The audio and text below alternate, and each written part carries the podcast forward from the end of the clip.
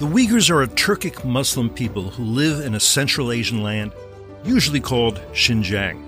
They have been and are being brutally oppressed by China's communist rulers. There can be no debate about that. Nury Turkel was born in a detention center in Xinjiang, but as a young adult, he made his way to America, where he became the first Uyghur to earn a law degree at an American university. Today, he is a prominent human rights attorney, a senior fellow at the Hudson Institute, and he serves as chairman of USCIRF, the U.S. Commission on International Religious Freedom, appointed by Nancy Pelosi. I give credit where credit is due. But please do not expect me to say chair rather than chairman. Best I can tell, he's not a piece of furniture. Nury Turkel has written a book, a memoir, a call to action. Its title, No Escape The True Story of China's Genocide of the Uyghurs. I'm pleased to have him with us in studio at FDD headquarters here in our nation's capital. I'm Cliff May, and I'm delighted that you're joining us too here on Foreign Policy. So, Nury, first of all, hello and thanks for coming in. Welcome. Thank, thank you so much, uh, Cliff, for having me on. And particularly, I'm grateful since your own experience serving in, in USCIRF and having this conversation with you is, is, is, is very meaningful to I'm me. an alumnus, I guess Yes, you would, you yes. would say. So, look, I'm going to be actually a little more organized than I usually am today because we're going to, I want to try to, uh, for us to cover four topics. First, I, I want to talk a little about you. And then second about the Uyghur people and about the land of the Uyghur people. I don't think people know enough about that. And third, most important, but it, what is what it's been like for the Uyghurs under Chinese imperial rule, and then under Chinese communist rule, and then finally our last, what should be done, what could be done, what is being done, what is not being done. So that's kind of what I want to go through. So start with you. I mentioned you were born in a, a detention center. Such facilities are also called re-education camps or concentration camps or prison camps. How would you how would you describe these places? How long were you were you there? Um, uh, thank you again. Um, I was um, born in Chinese re-education camp during the height of the Cultural Revolution. Uh, my newly wedded parents were separated. Uh, dad was sent to forced labor camp uh, in an area three hours away from uh, central Kashgar. And that was because he had been involved in Uyghur politics even prior to the communist Chinese takeover. Is Not- that right? Uh, actually, that's my mother's side. Okay, my, right. my father had two cousins Uh huh. who migrated to uh, Soviet Union in 1960s. Uh huh. So there was a mass migration from the Uyghur homeland, East Turkestan, to the Soviet Union uh, about 10 years after Mao's um, takeover uh, or invasion of Uyghur homeland. So my two uncles migrated to Uzbekistan, today's Uzbekistan. Because of that family connection, guilt by association, the Chinese uh, Red Guards uh, took my, or sent my dad to labor camp to perform agricultural labor. And the guilt by association because they had fled, because they were living. because his relative uh, being in the Soviet Union, as you know, early on Mao and Stalin were an allies, and then their relationship got soured, and anyone who was supporting were being in their uh, sphere or or geography. With so it was suspicious that they had gone to the Soviet Union, even though the Soviet Union was a fraternal communist country. And in fact, if my history is right, um, after uh, Stalin essentially gave Xinjiang yeah, to the communist Chinese. It had a period of independence, but it was short. But it went from one communist dictatorship to another, one communist, one might say, colony to another. Is that not right? precisely. That's that's exactly what happened in 1944. The, with the, with Stalin's support, the Uyghurs established the second East Turkestan Republic in my father's uh, pl- place of birth, Gulja. Uh, and then five years later, uh, Stalin felt that uh, this land need to be transferred over to the hands of the Mao's regime. Uh, Why? Just as a favor or as a it's a, gesture? it's, a or- pa- it's a favor, and also he wanted to have a buffer zone between China and the Soviet Union, just like the Ah. way that he created the, the Mon- Mongolia. Right, right. So- people, by the way, people should look at a map to see this because of, I'm, I'm digressing, but we'll come back. Yeah. Xinjiang, and we'll get to what Yeah. East Turkestan Yeah. is a very large land. Yes, yes. I mean, like the size of It's Alaska. massive. It's a massive. It's the size of Western Europe. Uh, close to home, it's four times the size of California. So the East, why it's East Turkestan, that whole Central Asian land mass, historically known as Turkestan, because of the the cultural, linguistic, religious uh, affinity similarities of the people living in that part of the world. So Stalin essentially occupied the western part of it. Mao occupied the eastern part of it. That's how this Eastern Turkey, East Turkestan, West Turkestan idea came about. So East Turkestan was the actual name of the Uyghur Republic in 1933 and 1944. The first one was set up with the help of the Burts. The second was set up with the help of the Soviets. So both of them did not survive much uh, longer. And the name Xinjiang is a colonial name. Uh, Right. uh, after Mao's occupation, uh, he, his regime changed the name from East Turkestan to Xinjiang. Which means like new border A region. new right? pro- frontier, front, uh, Frontier of the empire. Yes, frontier, new dominion. That in of itself shows that this is a colony. That's what I want to So, so my dad was taken to re-education camp because of his family connection to the Soviet Union. Okay. And then, uh, while this was happening, my mother uh, was uh, in her uh, third trimester with me. Uh, She was very young. Yeah, very young. Uh, 19 or so. yeah, and taken to uh, re-education camp in this massive Soviet-built uh, uh, uh, building. So she went through physical, verbal abuses, and even get hurt, uh, injured herself. She was in a cast chest down uh, when she delivered me in September uh, 19, uh, 1970. So we were there from 19, uh, September 1970 through the next spring, April. Um, so I spent my uh, first several months of my life in this world in re-education camp. That uh, re-education camp is also very similar to what we're seeing today. Uh, the the purpose it has two purposes. One is the thought transformation, making you uh, either atheist from uh, forcing you to walk away from your religious belief, and then two, force you to embrace communist ideology. So this is the transformation. The term transformation is, is commonly used in Chinese official statements that should be taken as a human reengineering. Is there uh, one other aspect to it? Correct me if I'm wrong. And that is you're a Uyghur, but they want you to identify more as a Chinese. Yes. Than a Han Chinese. Yeah, I right? Hanification. Yeah, Hanification. Yes. And So- people need to, Han- the Hans are the most important, uh, largest ethnic group within the Chinese empire. Absolutely. In China, right? That's the, the great majority.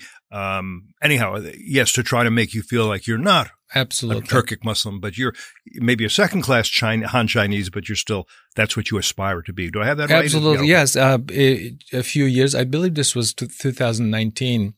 The uh, the Chinese uh, uh, Communist Party um, a chief for the Urumqi city uh, published a column uh, denying Uyghurs a Turkic connection.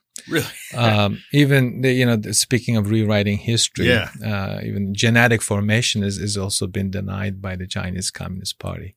So, so because of my upbringing, the way that I was born, what the Uyghurs have gone through in the last four or five years, uh, I would say six years, starting from the time this um, the nightmare is is start emerging or coming to atten- our attention. It's been so personal to me, Cliff. This is like I never thought uh, that I even even have to talk about my being born in a re-education camp. Uh, who would like to talk about that kind of experience? I'm an American, you know, I, I've, I am proud to be a naturalized U.S. citizen and, and now I'm a U.S. official. So why would I talk about these things? But I've been talking about it nonstop, literally every single time when I do public speaking or we'll talk about the uh, personal cost of advocating human rights for the Uyghur people. And I want, you know, using this, these stories, I have, I have been uh, trying to educate general public that the Communist Party has problem uh, with people who belong to others. You know, whether it be your religious background or ethnic background, it's just using the different name uh, under the different justification, carrying out essentially the same type of policy uh, that turned into genocidal acts of genocide uh, in recent years. So uh, I, you know, re-education camp and also has something ver- very, very profoundly uh, uh, disturbing to me. Uh, a few months ago, a Chinese ambassador to uh, France said that after Taiwan is taken over, Taiwanese people need to be re-educated. Right. right so right, right. people need to be mindful. Re-education is re- a human re-engineering. You know, one thing it's re-engineering, and you absolutely. But one thing that makes me a little bit optimistic is they you were born in a re-education camp. They tried to re-educate you. They didn't succeed awfully well. You were you were you were not a great example of what re-education. Great example does. of failure. a great example of failure because you don't think of yourself as hot Chinese. You don't think of yourself. I mean, it, it didn't. It kind of didn't work. You might want to go back to the drawing board. Okay, but I want to talk a little more. That's absolutely you. right. I never thought about that failure. it's it makes me optimistic. So, so all right, you were in this camp. You started to do what? You started. To, you, you still got a, a, a. You learned to read. You learned to write. You, as I understand it, you were a very bright student.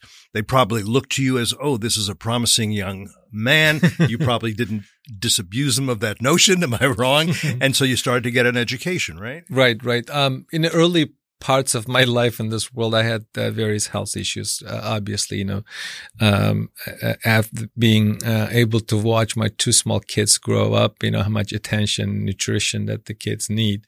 So none of this, none of these, or none of the type, uh, the uh, care and and and and the uh, support that I have been able to give to my kids were not available for me. So that resulted in having serious health issues. Even um, I, I want to share this with you listeners that even my mother was not feeling comfortable to show me in public because mm. she didn't want to have people to make offensive comments about the way that I looked. Well, but I, because we're not on video here, I want to tell people you're you're a big, strong, good-looking guy. Danielle, is he not a big, strong, good-looking guy? He's a big, strong, good-looking. Yeah, uh, so I make that clear. Thank you.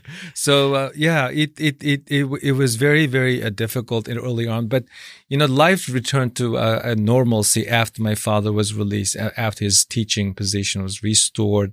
Mm-hmm. Uh, we rebuilt our lives, and, and this my post culture revolution. Yeah, culture sort revolution. Of, it was some 19, liberalization in the 1980s, and right. this is this is important. Deng Xiaoping time. Uh, yes, yeah, Deng okay. Xiaoping, Hu, Hu Yaobang And. Hu- okay, okay. And you know the reason I brought this up because I lived through all of it. Re-education camp, culture for kind of a cultural revival for the Uyghur people in the 1980s, Mm. and then the post uh, Cold War uh, China in the 1990s, and then after 9/11 in the United States. So I I've lived through all of it. I don't know if it's a it's a it's a privilege or but some reason I feel that um, I've seen both sides um, uh, through my own experience. This is why I was feeling compelled to write this memoir early on in life. I have I was not planning to do it. But this was the so there was a kind of hopeful time where Yeah. you, things got better. It was a little Yeah. freer for the for the Uyghurs. Maybe you didn't think at that point this was going to be maybe this was going to go away, and then of course the oppression came back Yeah. largely Uh, under Xi Jinping. Would you say? Yeah, yes. It it you know Last 20 in, years, in yeah. the 1980s it was it was I describe it as a golden period. yeah. Uh, no one stopped me from practicing my religion, following my father. You know, no one stopped me from speaking my own language. You know, the Uyghur culture, literature, poetry, architecture. And you uh, learned, by the way, you speak Uyghur, but you also learn to speak Mandarin. yeah, by my own desire. Uh, Uh, yeah, yeah, no one forced me to do it. right. unlike right. today. So I, I still speak uh, and read uh, Chinese fluently. yeah. Uh, Wow. So And so- then so and then you you ended up getting to be getting to be sent abroad. They must have trusted you to to to continue your education, right? I I took um, uh, there's a uh, uh, exam called the TOEFL test for uh, uh, English as a second language uh, speakers. So I took that test. How did you learn English over there? It's it's a, um, a self I'm self taught. Self Yeah. here. This is very impressive. I'm very uh, So I'm very took the- daunted. Okay, yeah. I took the test, I passed, and then I get into uh, a graduate program in the United States. So with that valid admission letters, and I was able to get my passport. A year after I graduated from college, um, I managed to came to the United States in August 1995. So, um, you know, the, the, I, as I mentioned in the book, um, the, the Uyghurs have a very special place uh, for America, the United States, in their heart. Um, and, and I grew up hearing, uh, I grew up discussing this, uh, the idea of America. Uh, and sometimes the Chinese help us to learn about America through their own propaganda materials, like calling American imperialists. Right. They have state um, mm. propaganda materials. Mm. So once you live in that kind of system, uh, the government propaganda usually gives you the opposite effect.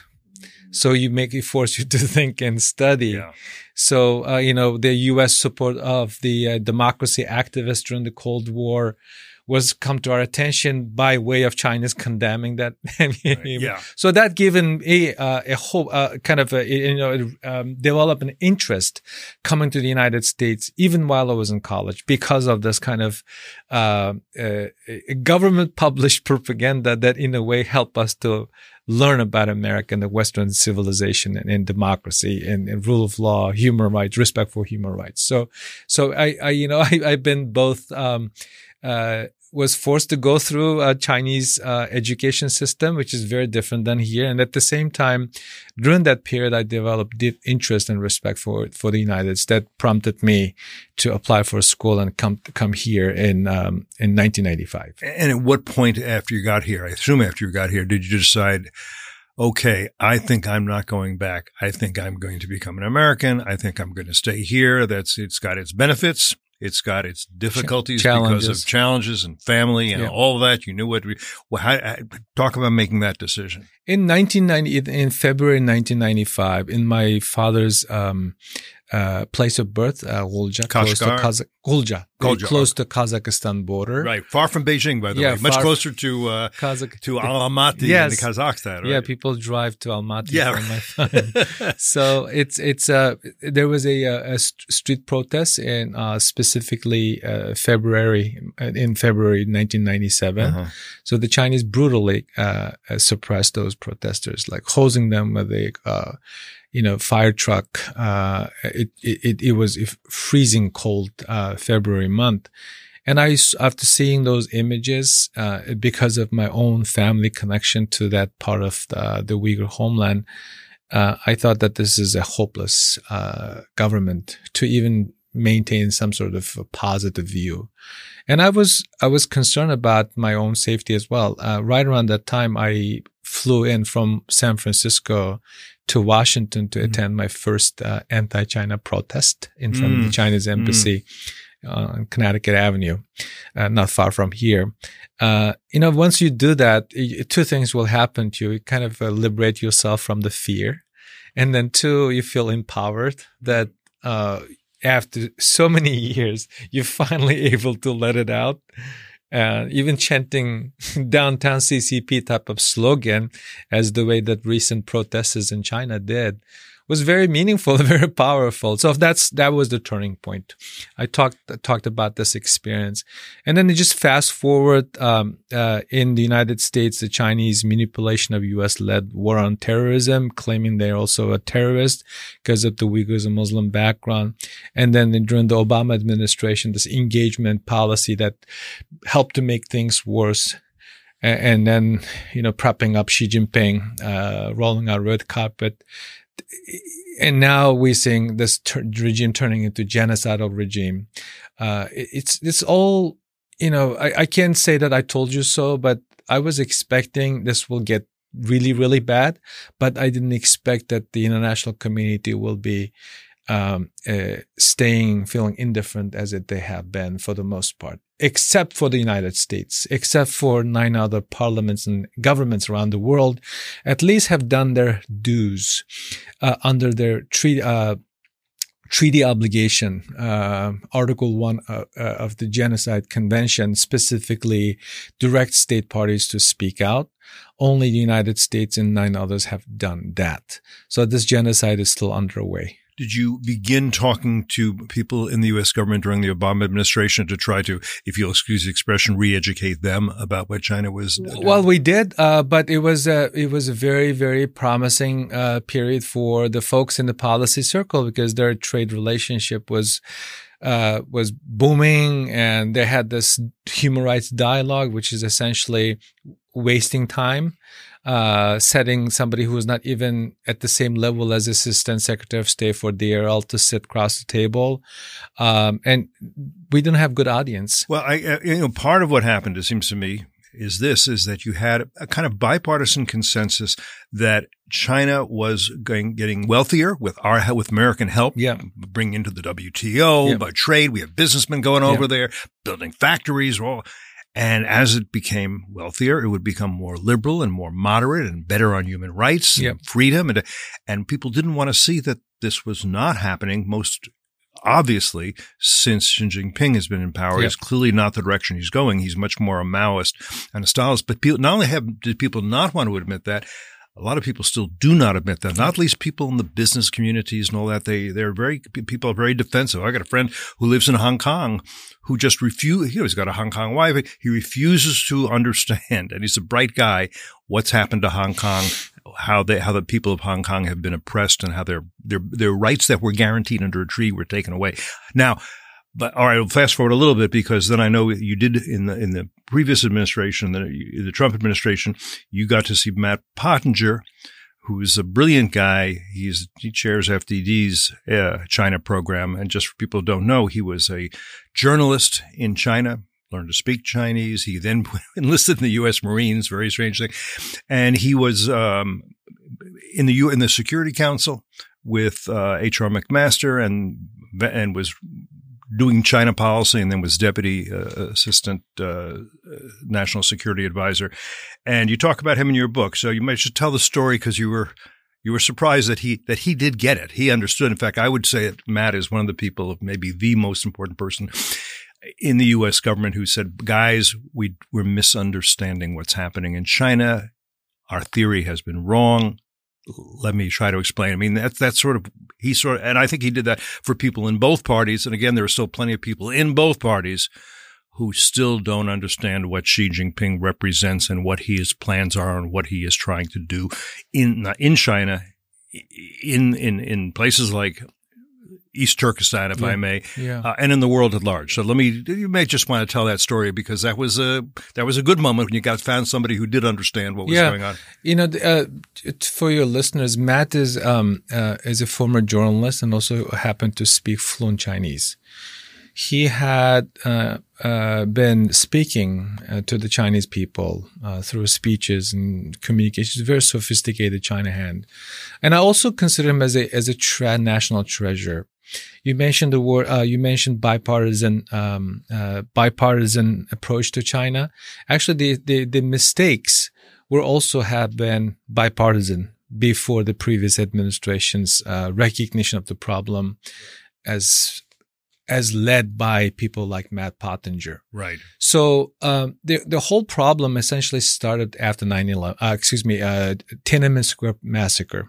Uh, the Bush 41 was pressured by the business community, and then Clinton carried the bucket and brought the Chinese into the WTO, and then rest of it is history. Right. So and Matt And was WT, that was a 2001, I believe. yes, Just so, yes. just so people so understand Clinton this. uh, yeah, administration actually helped them to get Yeah. into Oh, the yeah. WTO. Oh, yeah.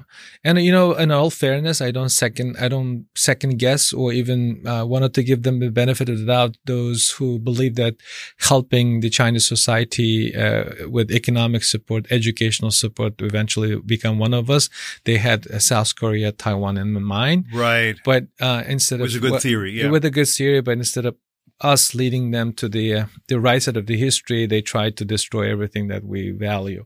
So so going back to Matt, um, I for, I did not know him before he joined the administration. I only knew about him uh, uh, right before uh, Trump's first trip to China in November 2019, uh, 2018. And I, I was worried about my family after hearing, um, the bad news, horrific news, people just disappearing in large numbers. Uh, of course, they uh, having uh, ailing, aging parents myself, who had been subject to various torturous treatment, including uh, force, uh, uh, in- including experience of forcibly given uh, DNA samples back in 2015. Obviously, I have to worry, so I reached out to Matt's team. Um, uh, and uh, make sure that my parents' case is raised. And I got no pushback. And it was, uh, handed into the Chinese uh, by the uh, Trump administration officials in the first trip. So that's kind of a built, uh, opened the gate. And then I visited his office, which is remarkable comparing to the previous administration that did not allow uh, dissidents and activists to engage with the NSC. The Matt's NSC, Matt's because they're afraid of uh, offending the Chinese. yeah, Okay. It- you know, in the Bush administration, there was uh, certain access, and then after the uh, when the Obama administration started, the doors essentially shut. Uh, and then Matt reopened that door. So I was not only being able to go to see him and communicate with him, I was also able to bring uh, uh, activists and dissidents to meet with him and his team. He built a massive uh, operations. Massive means like a brain power, not a head count. Um, it used to be small office and had number of uh, China directors, including a Uyghur American being appointed as a China director. Historical. Uh, and uh, so one instance, I took uh, the World Uyghur Congress president to meet with Matt, and I, I told him about my dad's experience being taken to daily re-education, as if all of the things that he had gone through was not enough, and, and he and and my dad was injured when this was happening, and Matt just dropped the f bomb and called the Chinese out. Uh, said, "What a brutal uh, blip blip blip." So and I was moved. Um, I was moved by his sincere response. I was moved by his willingness to continue to listen because time was up. Uh, people knocking the door trying to pull him away. He Mm. just continued to listen. So that's how we uh, Right. built that relationship. Not only that, I mean, he's been an intellectual uh, force in the in a healthy discussion about China. It's not about some of us anti something. Whenever we disagree with some something, people like to label you uh, anti something. We're not anti something. We anti. We're pro America. It, we, it's a patriotic act or think to push back against a regime like this. It's threatening our sovereignty. Threatening our liberties, trying to change our way of life. There's nothing anti about maintaining that kind of position or push back. So, so Matt helped us to normalize that discussion. He's a mild mannered guy, very intellectual. You know, he reads Chinese speeches. He has this famous uh, uh, lines that I always borrow, like "You don't have to listen to me. You don't have to listen to the activist. You don't even have to listen to listen to Xi Jinping. Just read his speeches." He just did a piece very recently Yeah. in Foreign Affairs. I wrote a column about it as well with exactly this. It's his, his here's what Xi Jinping is saying. Yeah. I'm not interpreting. Here's Yeah. what he's saying. Yeah, understand what he wants to do. and he's telling and. Xi Jinping has been delivering on his promises. Yeah, yeah, yeah. And it's not a rocket science. When when I say this, when Matt says this, it's come across kind of you know condescending, but it's not that difficult. Just pay attention to the guy. Yeah, right.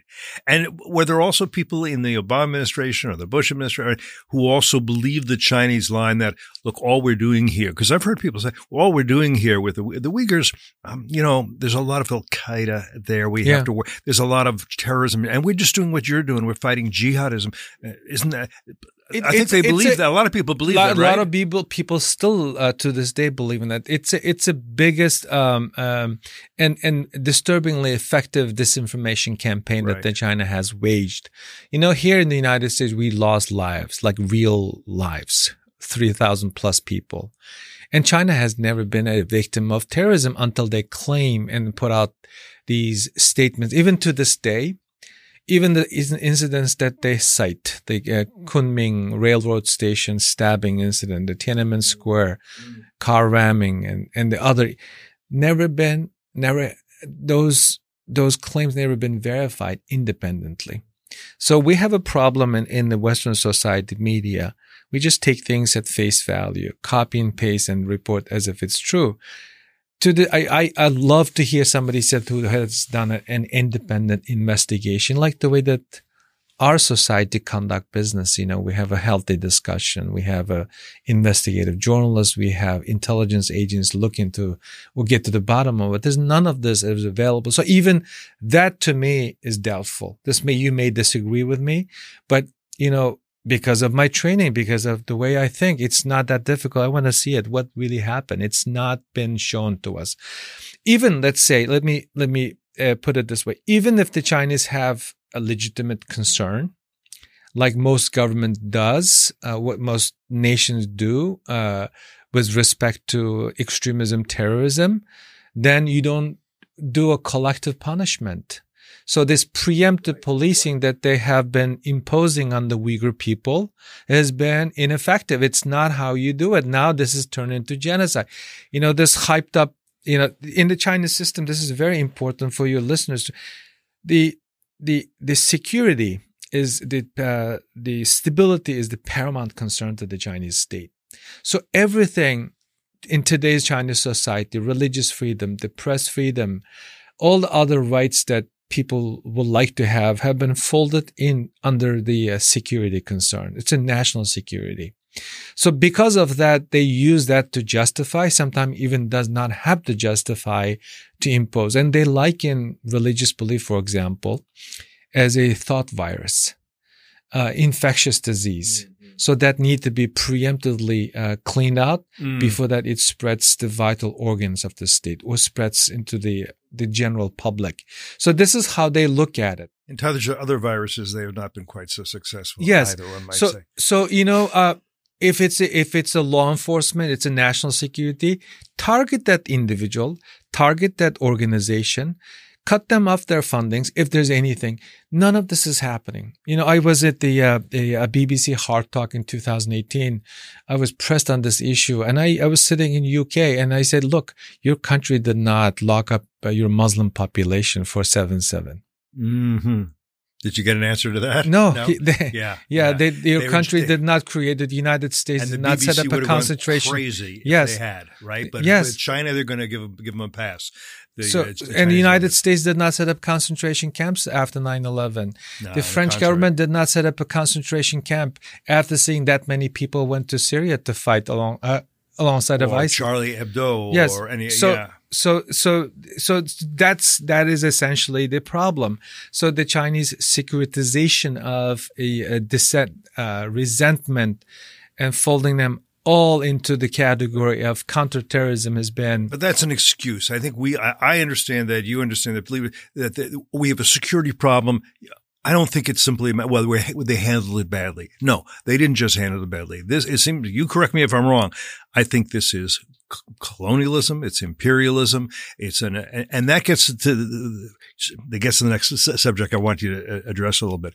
So you can, so Matt Pottinger agrees with you. Yeah, the Uyghurs are being treated brutally. Genocide is a higher bar than brutal treatment. Genocide is, uh, we're talking about more. I want you to tell us a little bit about making the case that, okay, this is not just brutal treatment. This is not just overreacting to security concerns. This is not just being, it's not just surveillance. It's genocide. And it's, and it's not genocide in the sense that, okay, we're, you know, Hitler was going to kill every Jew. No, no, no, no but there's still cultural genocide and there's still, and this gets back to what we were talking about, the idea there's a Uyghur culture, there's a Uyghur language, that Uyghur has a way of life. It's very ancient. We're going to, we're going to destroy it. Yep. And we're going to make them feel like second class Chinese citizens. That's what they're going to, they're going to accept their status as that in this hinterland. Again, if you look, people should look at the map because East Turkestan or Xinjiang, it sticks out into Central Asia. It's really not part of what you would think of. I mean, it's it's it's so clearly part of this ancient Chinese right. empire, which goes back to the 19th century when it became. So uh, let's talk about the things that were that have been done that are genocidal. Yes. So um, um, based on the open source um, information that are available, uh, based on the Chinese government's own construction bidding, uh, based on their own white paper. Uh, we do know now that 1.3 million Uyghurs, uh, this is in the Chinese uh, white paper, uh, starting from 2015, annually went through re-education program.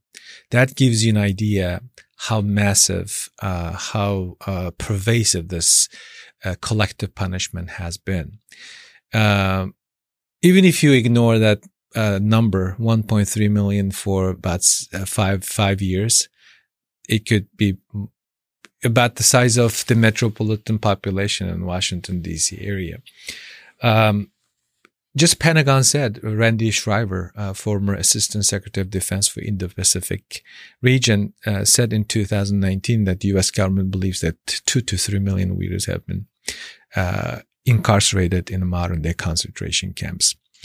So there are concentration camps, very similar to the uh, concentration camps that the history we have seen in history books. I studied the history of concentration camps through this book, uh, author uh, Andrea Pitzer, who wrote a book called Long Night, uh, and I compare the hallmark similarities. Uh, a uh, like the historical concentration camps, the individuals taken to the camp based on their ethnicity and religious practices. And then two, it's extrajudicial. And three, no one knows when they will be released. And four, once they're released, no compensation is provided, offered, no apologies uh, given, or no assistance provided to reintroduce them to the society. These are very common hallmarks, commonalities of the. And they're not going to be released unless the, the authorities essentially believe they've been successfully brainwashed. Yeah, and also now the authorities, uh, through this uh, frontline documentary uh, exchange, uh, a journalist uh, had with a Chinese security official that they cannot be released because people went crazy. And then that takes me to the second point. Because of this around the clock indoctrination, uh, forcing the individuals to go through sexual violence, forcing individuals to denounce their religious belief. Just let this sink in. You believe in their religious. You have, you, you, you, you follow a God. You follow your God. You practice your religion. You have this rich spiritual life. And then a, a communist regime comes to you and said, your religious is, religion is evil. Uh, new God is Xi Jinping, uh, calling, uh, uh prophet, uh, with the names that can break your spirit if you hear that daily uh, in and out. So so the and then all, on top of that there was physical and verbal abuses that the camps uh, uh, survivors told me. Uh, so they went crazy. They have a, a, serious mental health issue. So so the chinese now using that as an excuse not to release them. And then in a broader sense uh, two other things are happening that meets the definition of genocide. One forced sterilization we're talking about middle-aged women as a profile in a book.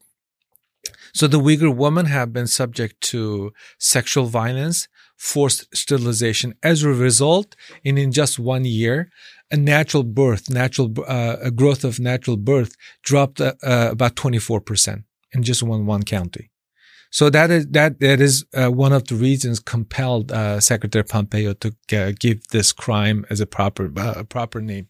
Right, and, and, then, and, he was the one. He had it was. He was a, This he, was his. He, at the end of the day, Secretary of State makes a decision. Do we yeah, designate it's his legal rights. as a genocide or is it something yeah. less than that? And he said, you know what, it is.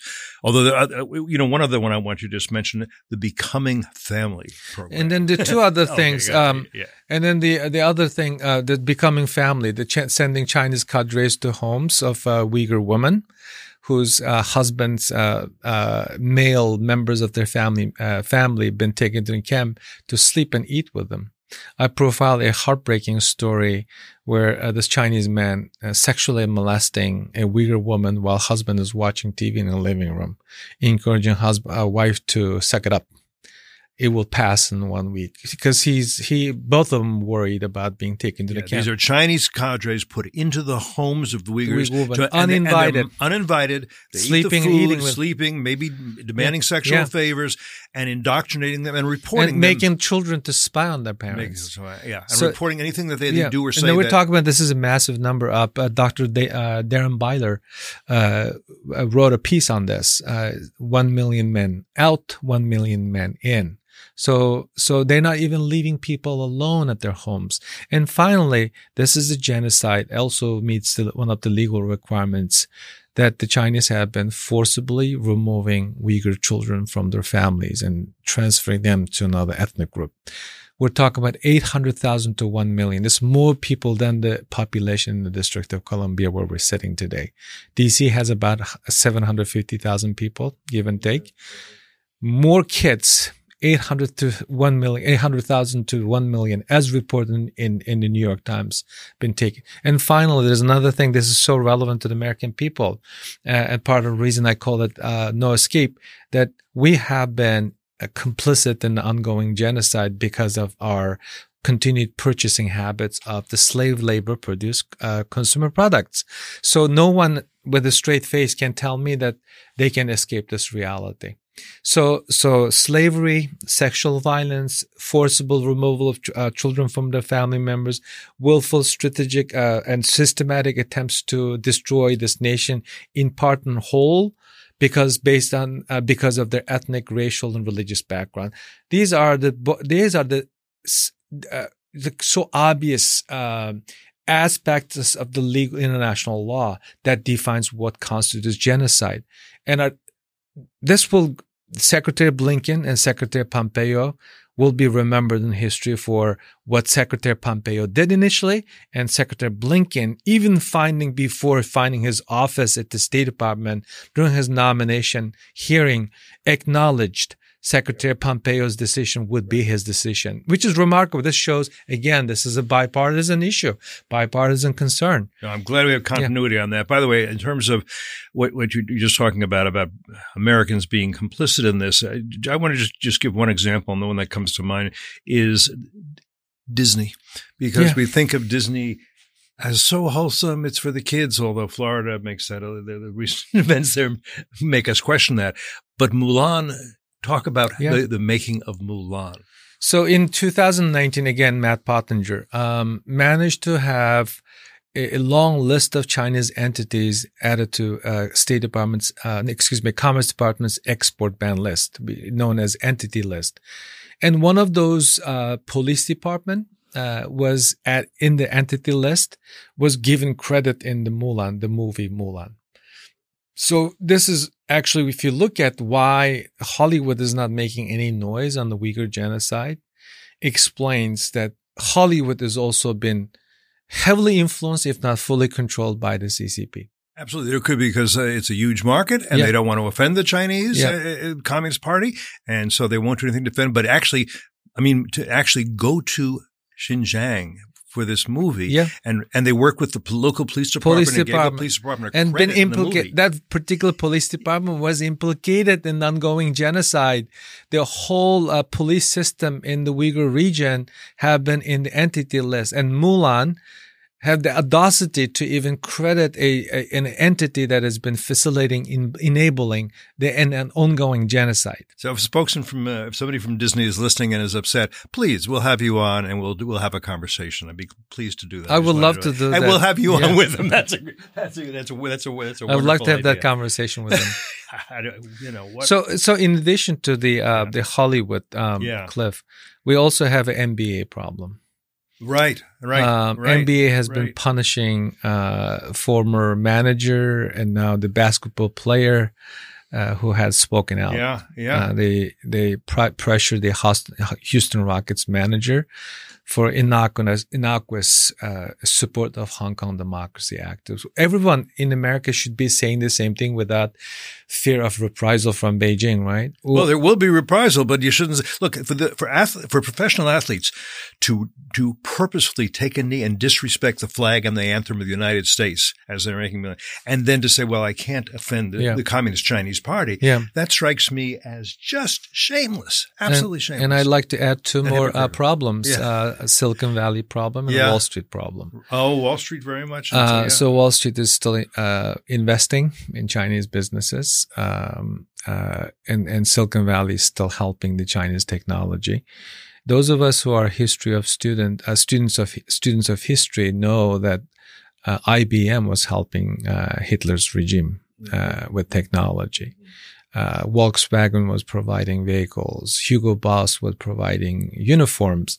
And now we're having IBM 2.0 on our watch. Uh, about 20 years ago, this has also been reported. American tech firms, uh, Intel, uh, Sun Microsystem and German Siemens and others helped the Chinese to develop uh, surveillance camera. And today, Chinese companies, uh, Hikvision is the largest uh, surveillance camera maker around the world. They have installed 400 million cameras in China. The domestic market is saturated. Uh, our universities, hospitals, prisons, uh, even in one instance, a military uh, base in the United States uh, were using Hikvision made cameras. This has been uh, documented in a book, amazing book called "We Have Been Harmonized." Mm-hmm. So, so the tech firms, uh, American businesses, um, uh, academia, and I forgot about the academia as well. Oh. We have people like Jeffrey Sachs at Columbia University still yep, yep, yep. trashes, continues to trash the United States with the whataboutism game uh, while echoing, defending this genocidal regime in Beijing. So academia, the sports world, the Hollywood, the Silicon Valley, the investors, and now the consumers. We uh, consumers can make change because when we start buying their products, the investors, shareholders will hear from us. That will put pressure. You know, I'm a corporate lawyer. I do a compliance work. That's how you get um, uh, company executives' attention. Consumers are so powerful. We've seen this already being very effective. Early this year, when uh, Natan Sharansky, uh, Bernard Henry Levy, Elisha Wiesel uh, bought two pages of uh, ad in the New York Times calling to boycott the uh, uh, uh genocide Olympics in Beijing. People responded. they didn't watch the game. Mm-hmm. It, and NBC, CBC's viewership dropped by half that's how we get the message across to the uh, those people who makes um, uh, unconscionable decision, business decision, unethical business decisions. I do want to mention to you, you may know this, that uh, FDD has done a lot of work, particularly on the Confucius, Confucius Institutes, yes. and shut help that's shut men- down a lot that's of them. That's a menace to our society. A menace to society, and we just uh, done on our Asia program, uh, Tiandy Technologies, who manufacture the tiger chairs that you yeah. talk about yeah. in the book, and now Tiandy is going to be sanctioned. This yes. is just as I am so last so. Few weeks, this is a big. I commend your team for yeah. uh, you know researching and reporting on these issues. This is one of the things that American people need to know. Yeah it's not you know the Chinese technology. Well, TikTok, of course, is the other one. I, we, won't, we, won't, go into TikTok now, absolutely. but there's there's at least a movement to say, okay, we got to shut down TikTok in this you country. You know, science and technology is supposed to make our lives easier. The it's, Chinese uh, uh, development on science and technology has not been immoral progress. Uh, and this has been one of the ways in which that they are expending the influence. A uh, White House official, Rush, Rush Doshi, wrote a book called um, "A Long Game." In it, there's two two thing uh, stands out uh, uh, in a whole book. One is blunt and, and built. So China is blunting American influence while building their own. And their technology is one of the ways in which that they're doing just that. And Huawei, for example, uh, brags about having cloud storage contract with over 140 countries. ZTE brags about being able to produce motion detecting cameras, cameras uh, on street uh, light, light poles. So this is a music to some authoritarian regimes and uh, dictatorship around the world. It will make it easier for them to surveil their citizens. Even in some uh, uh, uh, democratic societies, if we don't start paying attention, that will be used to monitor opposition leaders. That will be yes. used to uh, monitor voting records. So we have to be very, very vigilant. This is a huge problem about our privacy, about health of a democracy, uh, voting booths uh, in, in the bare minimum. And uh, B, uh, BASF, a very important yeah. German firm, just announced they're closing facilities in Germany and going to open them in China. Yeah, right they invested. And again, BASF, you, you, want to come and talk to us, tell us we're wrong, go On ahead. On the eve of Olaf Scholz's uh, visit, exactly. they, they, announced investing $10 billion uh, in China are uh, there's a lot of other subjects. One I definitely don't want to not get into is you would think again we discuss Uyghurs are Turk people, they're Muslim people. You've got dozens of Muslim majority countries around the world. You have quite a few countries that are Turkish, not yeah. just Turkey is obviously the most is the most obvious, but plenty of others. And yet we have seen very little solidarity from these countries. Um, it's the Saudi Arabia, Saudi Arabia just hosted big, Xi Jinping. Yeah, hosted Xi Jinping with the red great love, great, great love fest. Um, I don't see Turkey standing up for the Turkic Muslim peoples of of uh, East Turkestan. Um, Egypt has sent back Uyghurs. Yeah, in to, 2016. 2000? That's how it started, actually. Yeah, yeah. So it's I don't Those, know what to say other than it's pretty disappointing. And they picked up Uyghur students from El Azhar University. Actually, the Egyptian government invited them to go to study at El Azhar with a valid visa, valid passport. At the request of the Chinese, they just went to the dorms to round them up. I've seen the video when they were rounded up. And they just disappeared. Uh, Human Rights Watch did a uh, report uh, in 2016. It's still available for your uh, viewers to just to see what Egyptian government did in early parts of the. So you know, it's it's a um, there's no uh, public speaking or uh, public engagement that I've done in the last six years on this particular issue that this question won't come up.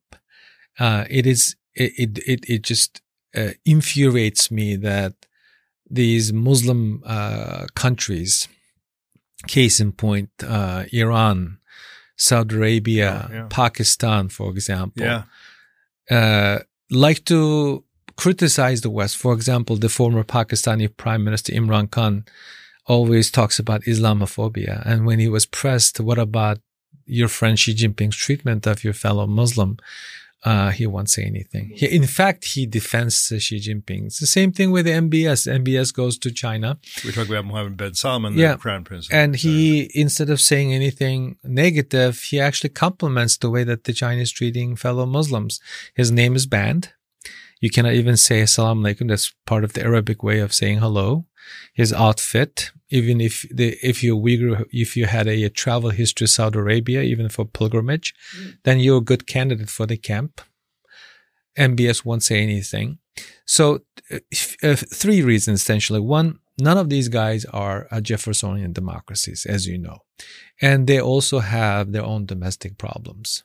So they are, um, I, I, can't speak for them, but just observing their behavior and knowing a little bit about these societies, they are worried that once the, the government takes a position out the West, their own population will be demanding freedom. So that's one aspect.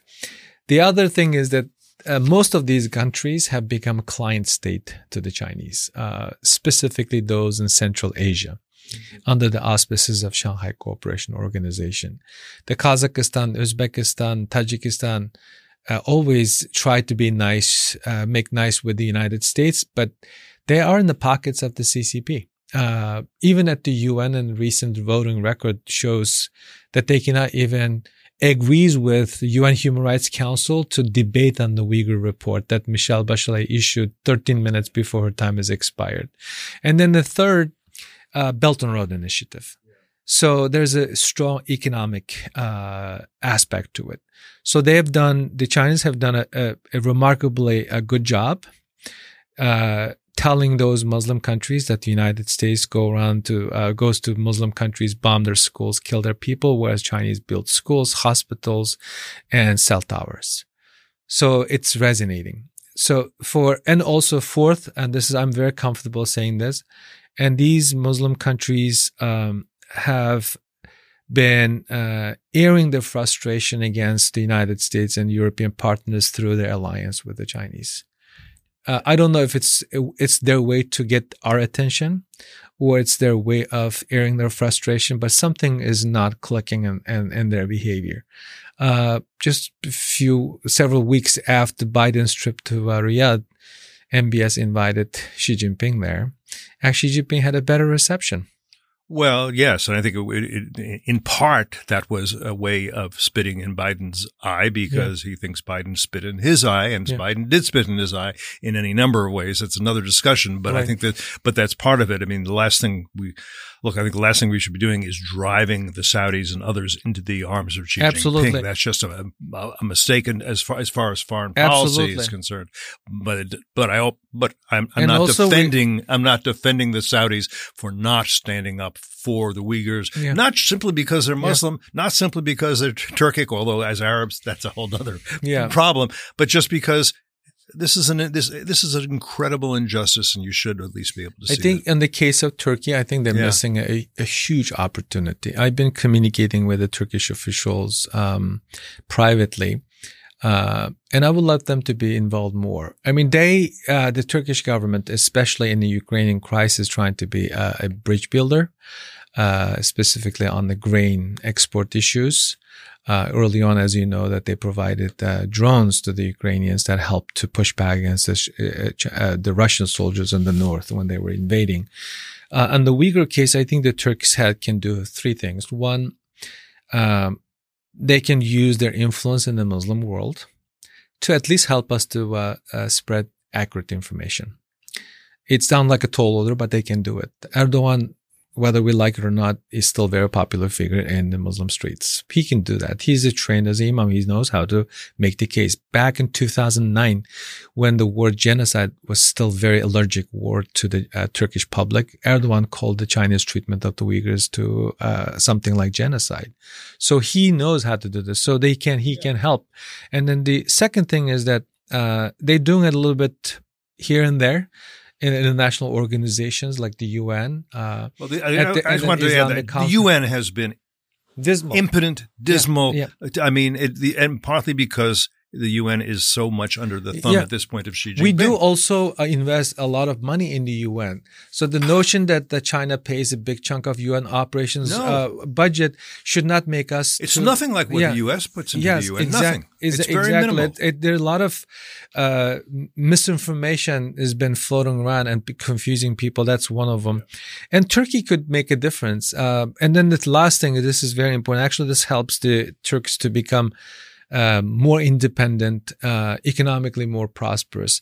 Why not uh, entice some of those uh, companies that have been implicated in slave labor to Turkey? Turkey has a long uh, a textile industry, very well established. We're talking about several hundred years of a textile tradition. It has a vibrant youth cult, uh, youth population. It has a very vibrant agricultural sector, has an automotive sector, uh, green technology, uh, believe it or not, they are pretty advanced when it comes to windmills. Uh, so if they can take some of those businesses, we talk about 83 global run have been implicated in the ongoing slave labor practices to Turkey. Uh, and it will also bring them closer to the United States. The United States government has put out uh, uh, legislative mandates and, and announce uh, executive decisions. But because the scope and scale of the problem is so big, we have not been able to solve it. At least in the slave labor aspect, instead of looking to some shaky regimes in Central uh, Eastern uh, Asia, East Asia, we should look to countries like Turkey that has easy access to ports, has a, a vibrant youth population, and also existing uh, industry that can complement, that can help to solve some of the problems. So this, these are not actually uh, uh, earth-shaking suggestions. This is actually mutually beneficial, and this is the way that the Uyghur slavery might be might end if Turkey steps into this. So uh, this will be my last question, but make any other points you want to. Your, your book ends on a fairly optimistic yeah. note. Um, but I wonder if you're still as optimistic given all we've said, because I think, I mean, I'm not sh- sure we're seeing progress for the Uyghurs. I'm not sure we can we, can confidently say that 10 years from now, 20 years from now, the Chinese policy of erasing Uyghur culture and the Uyghurs as a, as a viable people could not succeed. Partly because, yes, there's been good things. The U.S. has done some things, but again, the UN, the Europeans, the Muslim states, the the the, the Turkic states, um, they've they, have they have simply not been willing to to the, the, so-called international community. Yeah, yeah. has not been willing to stand up to uh, to to to Xi Jinping and to his wolf warrior yeah. diplomacy. You yeah. write about wolf warrior diplomacy and where that right. comes from. Yeah. Um, anyhow, conclude with anything you like. I'm, you know, I'm, I'm pleased with the response that we have seen from the United States government, uh, uh, in, with bipartisan spirit, both on in, in the executive branch and the uh, legislative branches of our government. In Congress, the Uyghur issue is very popular. There's a lot of support. We're talking about over 400 votes in the House for the Uyghur bills. We uh, uh, uh Representative Young Kim just passed a bill uh, last week.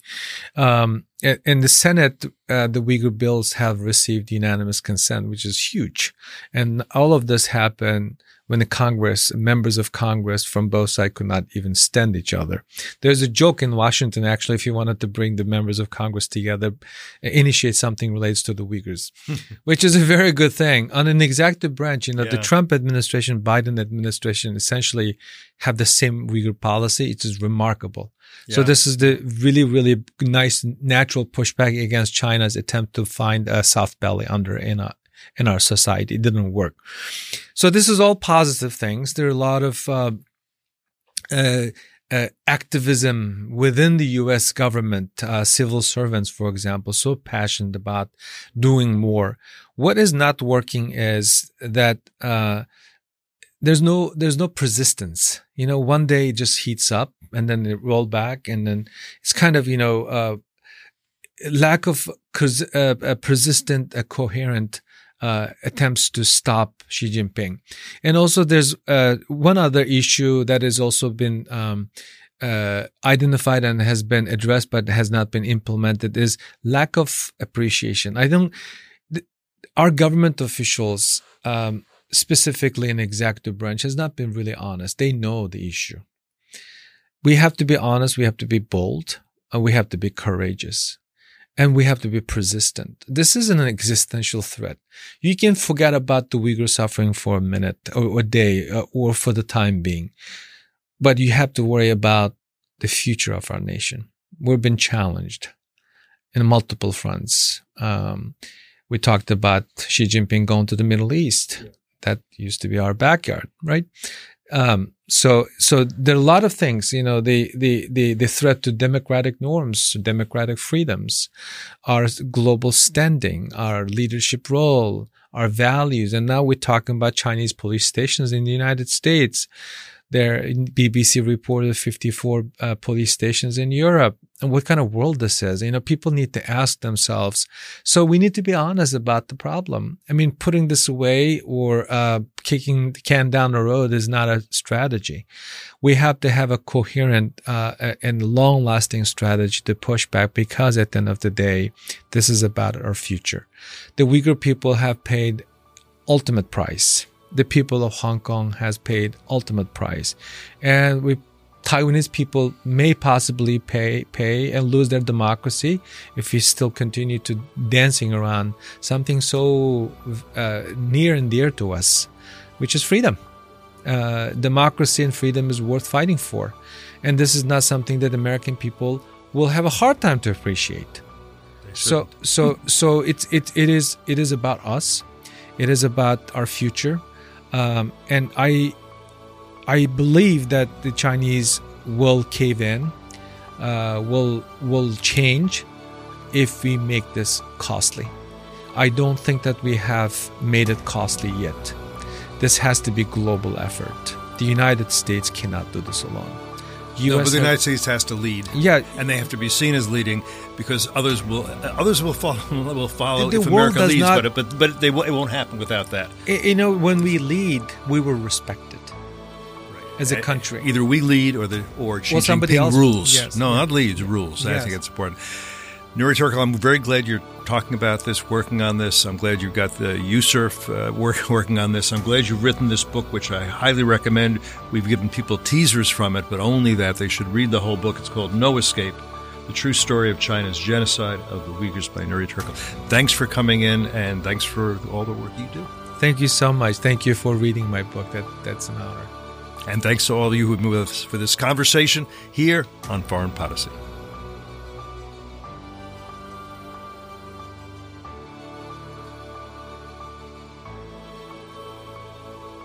Thank you for listening to this episode of Foreign Podicy. If you enjoyed the show, please rate us, preferably with five stars. Ratings and reviews help give us visibility and the opportunity to reach more people who seek to understand the most critical national security and foreign policy issues. Also, make sure to subscribe so you never miss an episode. Follow FDD on social media and visit our website at fdd.org. There you can find research by FDD experts, you can subscribe to all FDD's products, you can catch up on any past episodes you may have missed. Finally, we'd love your feedback, your ideas, your questions, your criticisms. Send us an email at foreignpolicy at fdd.org. Until next time, I'm Cliff May, and you've been listening to Foreign Podicy.